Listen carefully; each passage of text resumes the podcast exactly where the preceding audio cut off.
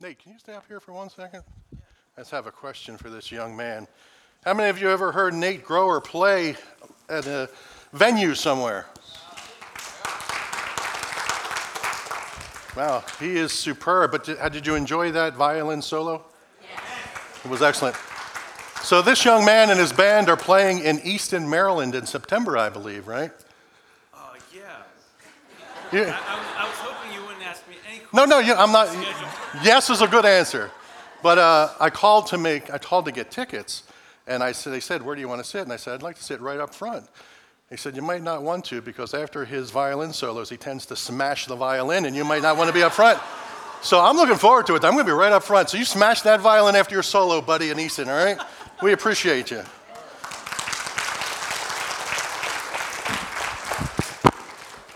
All right, I'm messing things up. So, all right, I have a, before we get started, do you notice I'm dressed a little differently this morning?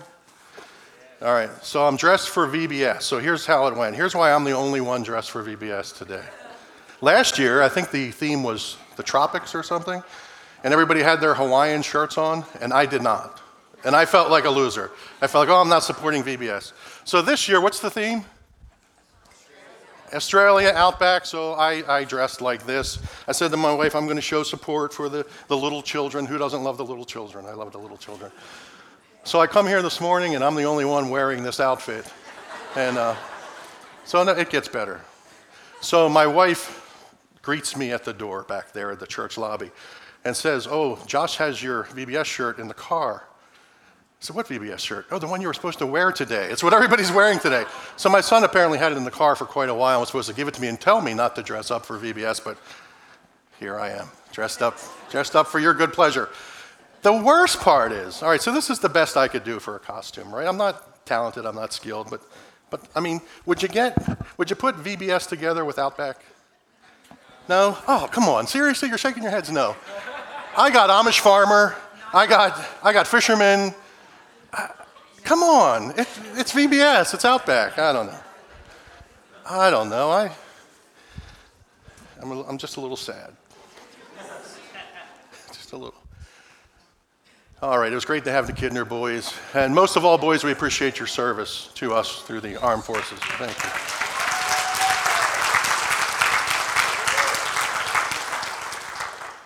What's that, Gertrude?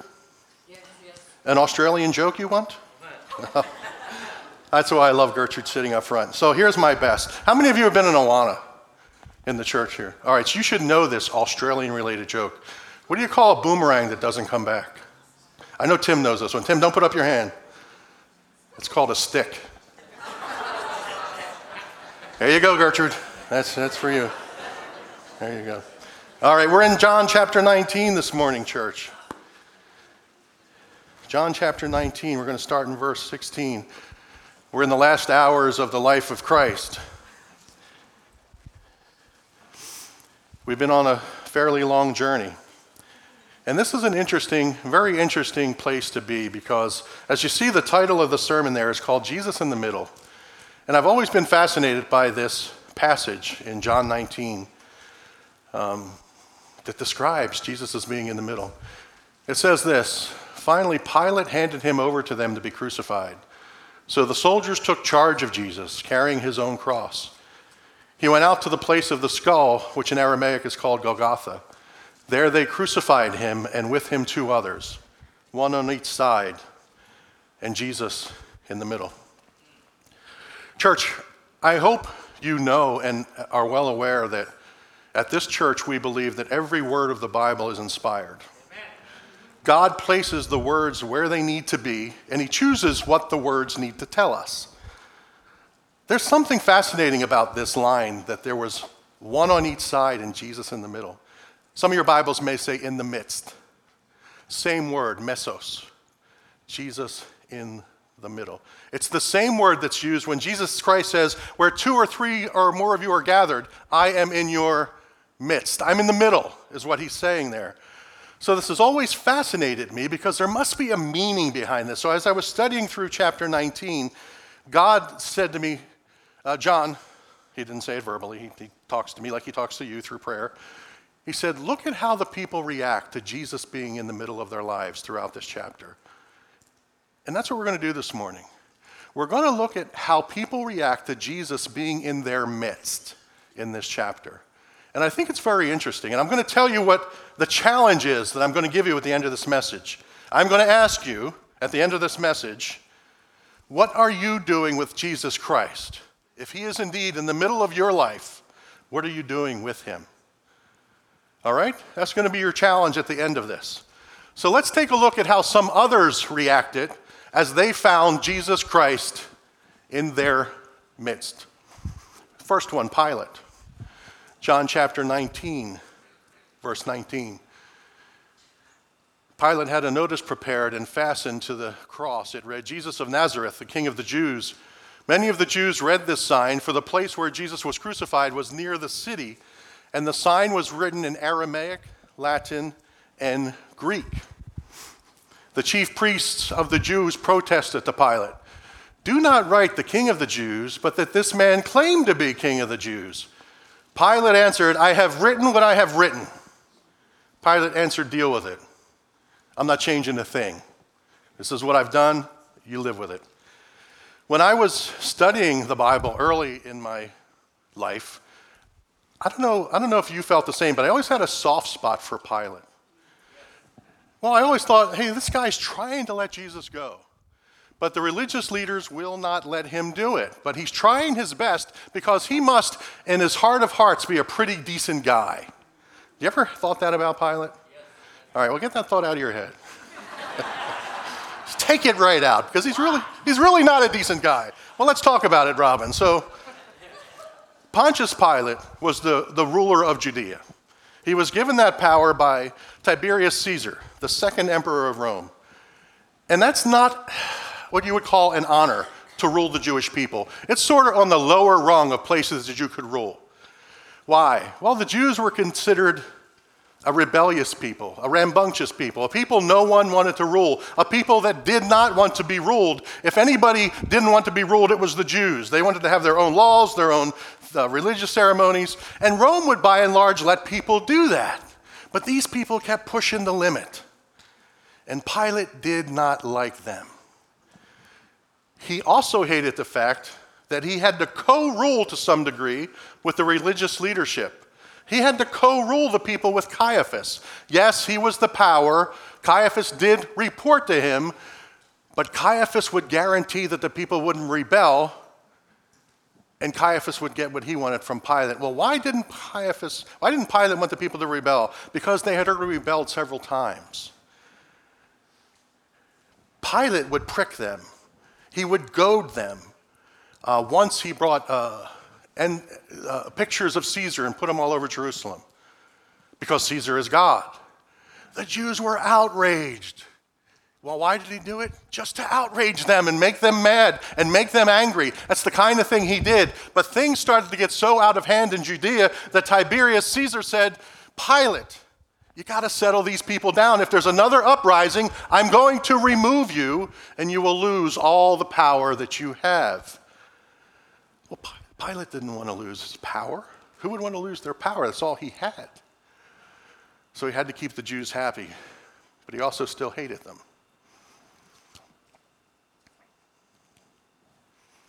His wife warned him, didn't she?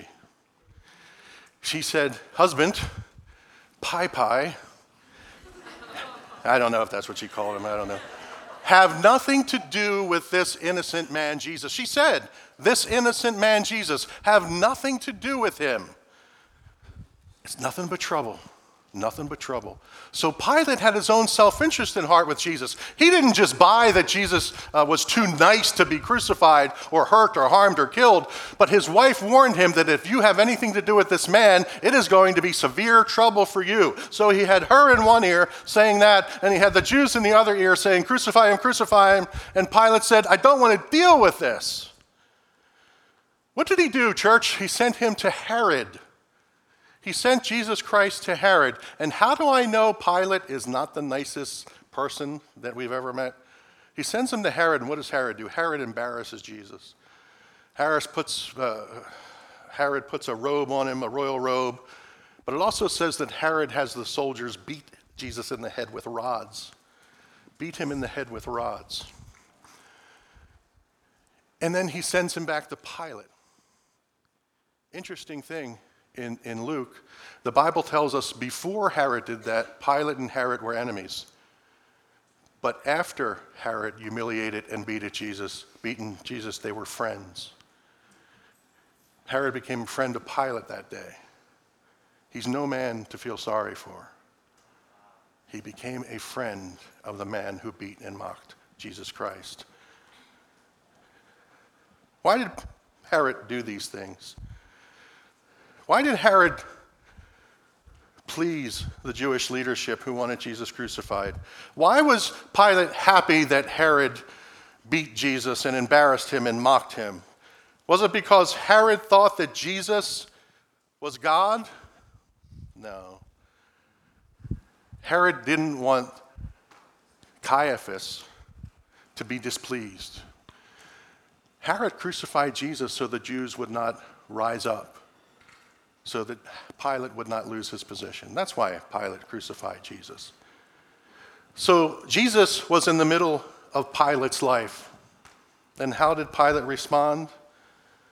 When Pilate looked at Jesus, he saw his power in jeopardy. He saw his authority at risk. And though Jesus was in his midst, Pilate said, My power is more important than this man's life. My power is more important than the Son of God. So, church, that was Pilate's perspective when Jesus was in the middle of his life power was more important. There were other people there. As Jesus hung in the middle between two criminals on a cross, there were other people there. The soldiers were there, weren't they? Certainly the soldiers were there. The soldiers twisted together a crown of thorns and put it on his head. They clothed him in a purple robe and went up to him again and again, saying, Hail, King of the Jews! And they slapped him in the face. Now, if you read this flow in the Greek language, church, you get the idea in the English, but maybe not as clear. They, they, were, they were yelling insults at him Hail, King of the Jews! Hail, King of the Jews! And they were one by one walking up to Jesus and slapping him in the face. Then the next man, as they all ridiculed, would walk up and slap him in the face. And the next man, and the next man. Hail, king of the Jews. Now he was already bloodied and beaten. Herod sent him to Pilate. In John 19, verse 1, Pilate scourged him till the soldiers were tired. He's bloodied with a crown of thorns, and now they put the robe on him and are slapping him in the face. Isaiah 52 tells us, church, that he was so marred he was almost unrecognizable as a human being. He was so beaten and bloodied that you would not recognize him. I don't say that to be sensational, but I say that so that we know what our Christ went through to pay for our sins. When the soldiers crucified Jesus, they took his clothes, dividing them into four shares, one for each of them, with the undergarment remaining. The undergarment, the one that was underneath the outer garment, obviously. This garment was seamless, woven in one piece from top to bottom. Church, what did it say above the cross where Jesus was crucified? It said king, didn't it? Another interesting thing here this is a garment that was one piece, a one piece garment. Why is that important? Because if you were poor, if you didn't have money, you would have a, a patchwork garment made of many pieces of material, and they would be sewn together to form the undergarment. Jesus Christ was wearing a garment that was seamless. This is something a wealthy man would wear. It was perfect. Who else would wear a seamless garment in Israel, church? The priest. The priest so here our king, acknowledged by Pilate, is wearing the garments of a priest. What is Jesus, church? Prophet, priest, and king. On the cross, he also became a prophet. What did he prophesy on the cross? He turned to one of the criminals and said, Today you will be with me in paradise prophet, priest, and king hanging on a tree. But they cast lots for this garment because it had value. I said to my wife last night because I struggle. I don't just read past verses and I can't just let them go. And this bothered me because you know, you know, do you think this garment was crisp and white? They put this garment on him after he was scourged, after he was beaten in the head with rods, after a crown of thorns was thrust upon his head, and those thorns were three to four inches long. Do you think this was a white garment after they put it on his shoulders? No, church, this was a bloodied rag of a garment to some degree. Why did these soldiers want it? They could make money off it. They could make money off it. They, know there was, they knew there was people who thought this man was Messiah. Even if they couldn't sell it to them, they could just sell it because this is a big show, folks. This is a big show. Pilate's involved, Caiaphas is involved. They could sell this garment. Or maybe they could have it dyed red and sell it to, to someone who, who sells garments and, and, and, and sell it for a good price. Maybe that's why they didn't want to cut it up. Their motives were materialistic, church. Roman soldiers were doing this, following orders so they could keep their jobs and so they could make money. It didn't matter that Jesus was in their midst. It didn't matter that the Son of God was in their very presence. They were worried about keeping their jobs, materialism, making money. That was important to them. Making a living was more important than the Christ being in their midst. Let's not tear it, they said. They said to one another, Let's decide by lot who will get it. This happened that the scripture might be fulfilled that said, They divided my clothes among them and cast lots for my garment. So this is what the soldiers did. That's what soldiers do. He's approaching from the right. I'm going to come out in a minute, but I'm not going to. See, this happened in the last uh, thing. Oh, thank you. I appreciate that. You're, you're very kind. So Andy said to me after the last message, Hey, John, your, your mic was flopping. I thought that was a young people's turn for great message. I thought that was like a. I thought, yeah, man, my mic was flopping. Yeah, that's right. That's how I roll. All right, let's get back to this because this is actually very important. That bottom line. So that's what the soldiers did. That's what they do. That's what people who want to keep making a living. That's what people who want to keep, keep making money. That's what they do. They do what they got to do. It doesn't matter that Jesus Christ is in the middle. It doesn't matter that this world changing event is taking place in front of them. However, it will matter a little bit later to the soldiers those who loved him. They were there. Some of them were in the middle. Near the cross of Jesus stood his mother, his mother's sister, Mary, the wife of Clopas, and Mary Magdalene. When Jesus saw his mother there and the disciple whom he loved standing nearby, he said to her, Woman, here is your son, and to the disciple, here is your mother. From that time on, the disciple took her home into his home.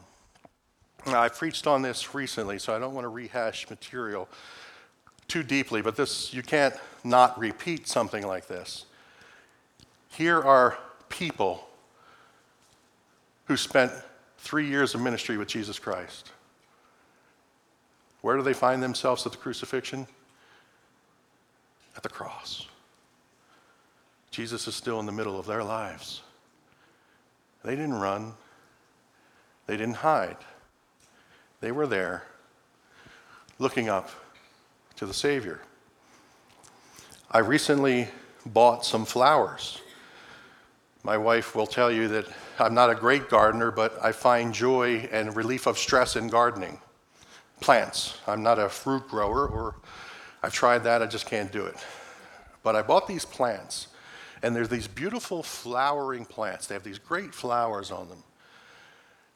But when I planted them, I noticed something weird. At night, they would all bend over and sort of seem to shrivel up. And I thought, oh no, they're dying. Well, the next day they would pop up when the sun came out, and they would be beautiful flowers again. And the next night, they would wither away. And then when the sun came out, they would pop up. I said to my wife, what a, what a great picture of what's happening here. Here is the Son. Everyone else has left him. But when, son, when the Son appears, these people reach for him, no matter what the situation, no matter what the danger. When the Son appears, that gives them life. That gives them light. That helps them flourish. They move towards the sun. They keep focused on the sun. He gives them their strength. He gives them their energy. So now, every time, church, I look at those flowers, I think, I want to be like those plants. I want to always, when I'm in the sun, be striving for Him, reaching for Him, reaching out to Him, wanting to have Him in the center of my life. Because, church, there were others who were not at the cross. Where was Peter? Where was James? Where was Thaddeus? They left. They had Jesus in the middle for three and a half years. And here, when he could use them the most, they were nowhere to be found. He was in the middle, and they moved away.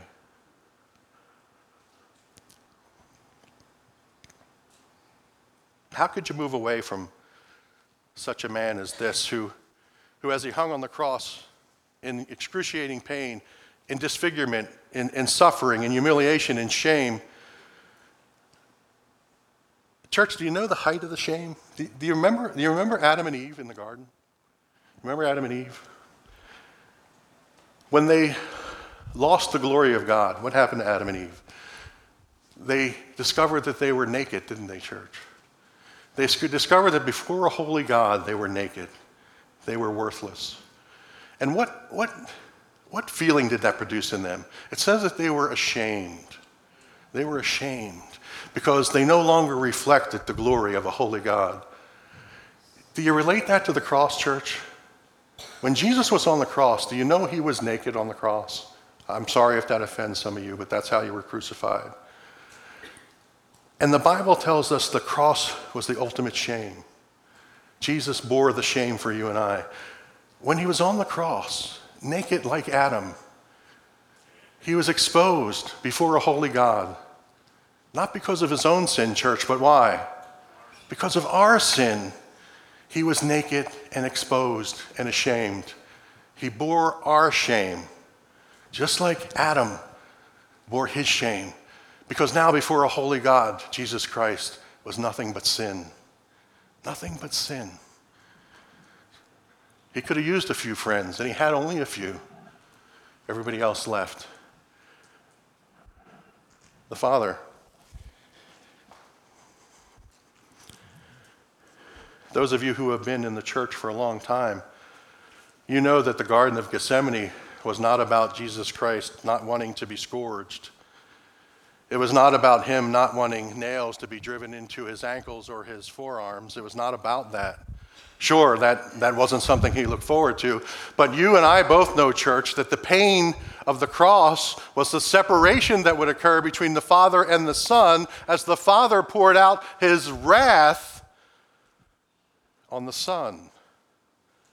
And there became that separation between the Father and Son that had never occurred and never will occur again. My God, my God, why have you forsaken me? Jesus cried out. Why? Because his father turned his back on him, because he was nothing but a shameful sinner hanging on the cross, not because of his sin, but because of yours and mine. And he did it willingly. He did it willingly. And that was the pain. But at the height of that pain, before he cried that out, I will never let this pass if I teach this verse. What did he do, church? He looked down to his mother and he said, John, take care of my mother. At the height of his pain, he looked to the needs of someone else. Do you and I do that, church? Do you and I, at the height of our struggles, do we still have the ability to look around and say, that person needs me, even though I'm hurting? That is Christ. That is Christ.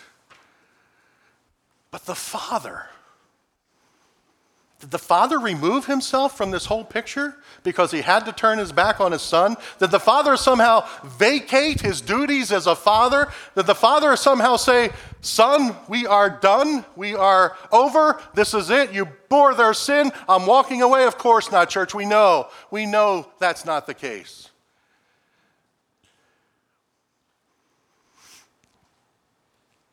Now, it was the day of preparation, and the next day was to be a special Sabbath because the Jewish leaders did not want the bodies left on the crosses. During the Sabbath, they asked Pilate to have the legs broken and the bodies taken down. Vipers, serpents, hypocrites.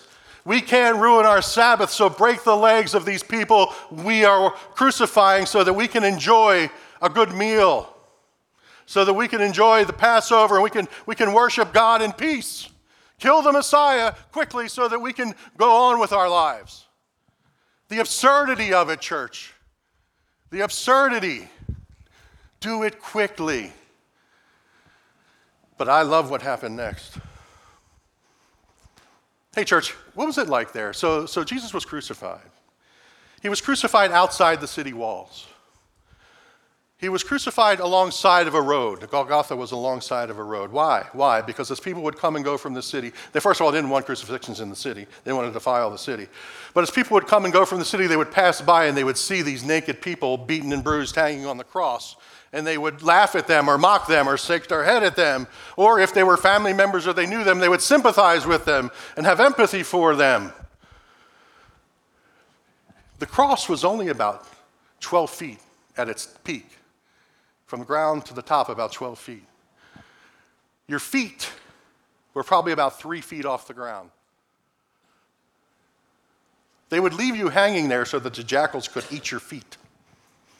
That was another step of the humiliation because you would basically take days to die. So let the jackals eat their feet. Let's totally, totally make this the worst experience that it can possibly be. The soldiers came and broke the legs of the first man so there was the first man, criminal, there was Jesus, and then there was the second criminal. Why does this happen? The soldiers came and broke the legs of the first man. They used a mallet. They would crush their legs with a mallet. That way, the person couldn't lift themselves up to get air into the lungs. They would die, they would suffocate. They broke the legs of the first man who had been crucified with Jesus, and then those of the other. So, what did the soldiers do? They broke the legs of the first criminal, and what did they do, church? They passed by Jesus and they broke the legs of the other. Why? Do you ever think about why? Why not just do it in order? Well, because Jesus' cross was higher than the other two. No, that's a picture. This is reality. You know why they walked past him? They were afraid. What does the Bible tell us happened after Jesus cried out, It is finished? Church, there was an earthquake that shook Jerusalem. The Bible tells us in Matthew that there were actually people who rose from the dead. And you know what the soldiers exclaimed when they experienced that earthquake? They said, Surely this is the Son of God. Now, some of them said that. Others said, This was a righteous man. I'm sure there are others who didn't believe it at all, but they were afraid to break his legs. But you know who really didn't want them to break Jesus Christ's legs? It was the Father. You know, the Father said, I'm giving you my Son. I'm giving you all I have. I'll let you crucify him. I'll let you beat him with rods. I'll let you put thorns on his head. I'll let you smack him in the face. I'll let you rip out his beard but I'm not going to let you break his legs. Now, church, that may seem like a small thing, but it's not. You can go so far, but you can't go that far. Why was that important? Because, church, Jesus gave his life willingly. He didn't need his legs broken, he had already died. He decided when he would commend his spirit to the Father. The Father decided when Jesus would take his last breath. But the father also said, You have humiliated my son long enough. You will not break his legs. Why, church? Because in Exodus 12, the Passover leg, Passover lamb would not have its bones broken. And Jesus was our Passover lamb. But there was the Father. Isaiah 50, I love, I love this. This gets overlooked when we look at the messianic passages in Isaiah. So please, write this down. Isaiah 50. This is from the perspective of Jesus Christ. The sovereign Lord has. Oh, let me tell you why I, I put this up there. I guess it's kind of important that I tell you why I'm talking about things, I guess. Jesus Christ was scourged for us. In John 19, verse 1, Pilate had Jesus Christ scourged.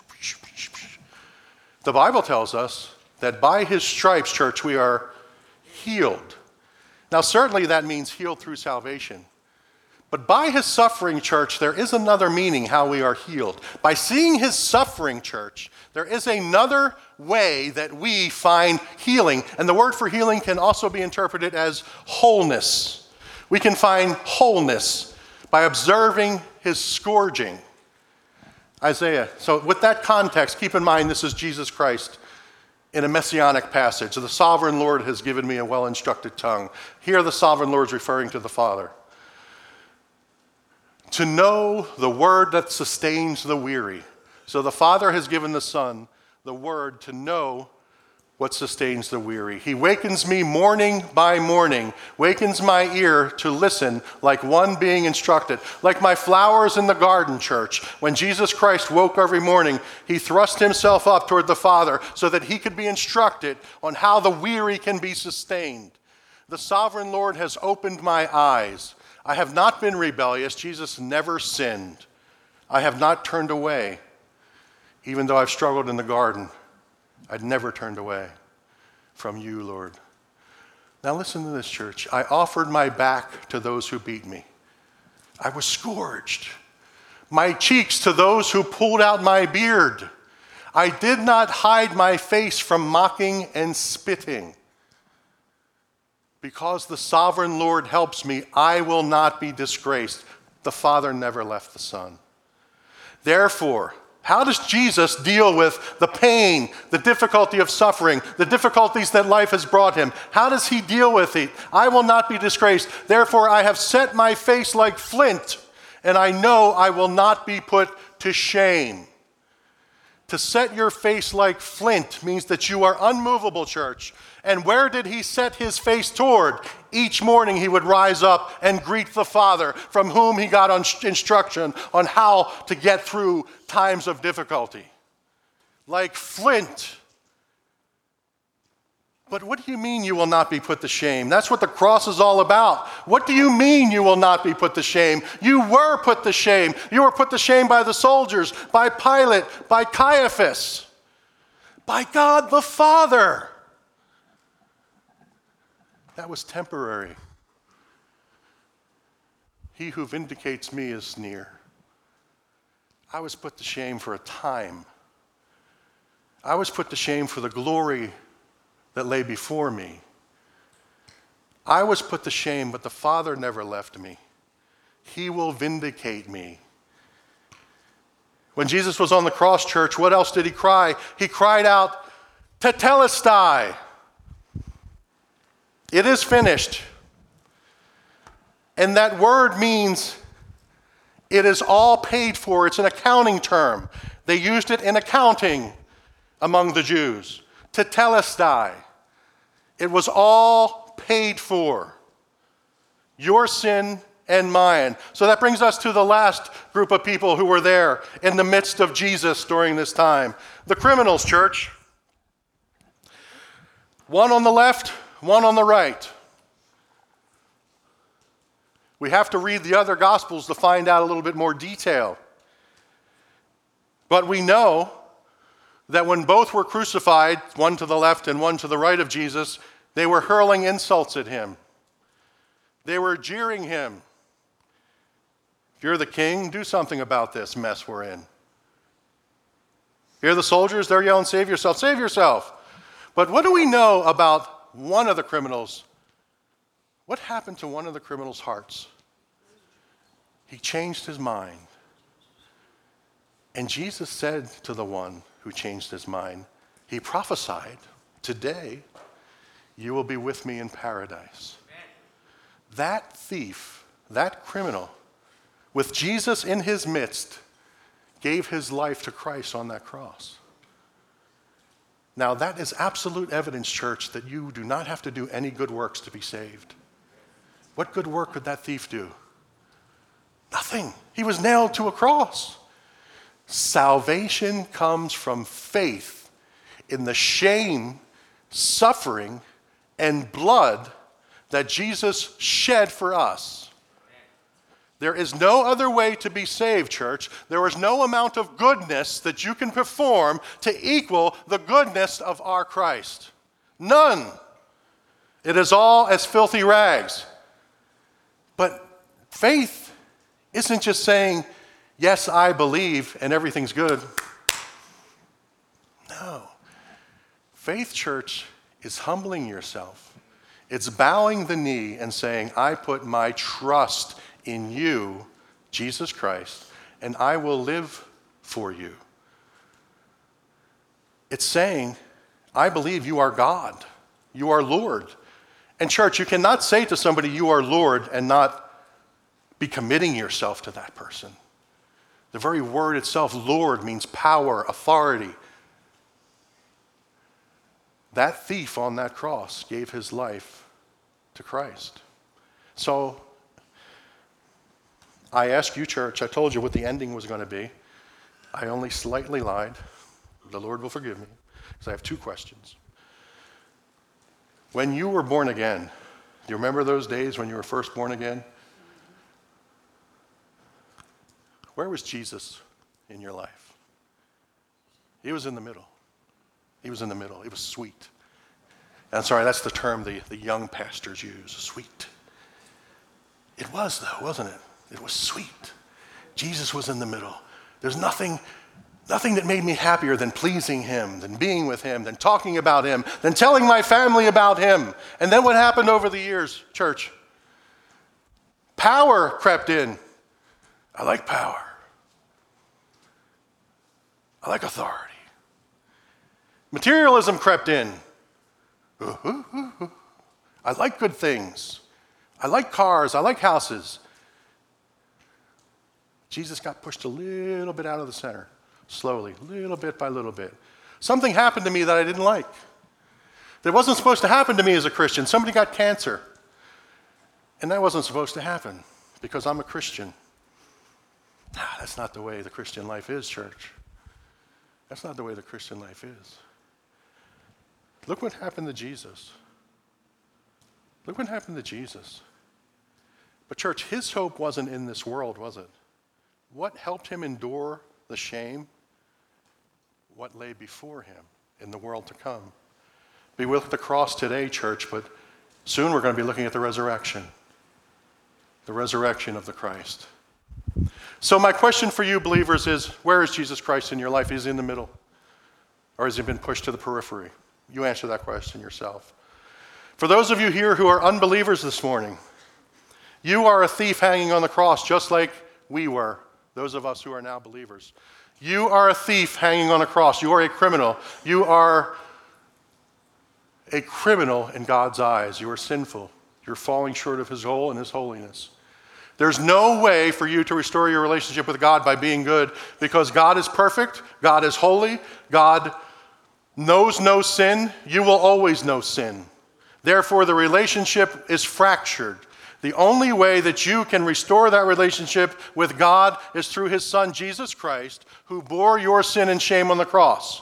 You put your faith in Jesus Christ, He gives you His holiness, and then once again we can stand before our Father with the righteousness of Jesus covering our sin. And not only covering a church, but removing it as far as the east is from the west. If you're not here this, if you're here this morning and you do not believe in Jesus Christ, Jesus Christ is in the middle. He's why you're here today. Jesus Christ is in the middle of history. We judge time by Jesus Christ, BC AD. You have to make a decision at some point. what you're going to do with Jesus Christ. So I pray if anybody here this morning does not know Jesus Christ, that you will give your life this very day to him and accept him as your Savior and say, I'm not good enough. I want his righteousness. I want his love. I want to be covered by him. All right, church. I'm going to pray. The Kinder boys are going to come up and bless us and Nate. No violin smashing, Nate, after your solo, all right? They're going to come up and bless us with a, a, a postlude. You're free to go, but if you want to stay and listen to the postlude, stay in your seats and, and listen to the, to the group play more once again. But let's go to the Lord in a word of prayer this morning. Father, I thank you for your son. I thank you for, oh, I thank you for all that you've done for us. Lord, I thank you for your salvation. Lord, help us keep Jesus Christ in the middle. And Lord, if he has moved away from us, I pray that we bring him back or that we bring ourselves back to where he is. And Lord, if there's someone here this morning who is not saved, I would pray that you would touch their hearts and let them know that their sin can be forgiven, that they can have a relationship with you, and that it is only through the shed blood of Jesus Christ that reconciliation can occur. I pray this in Jesus' precious name. Amen.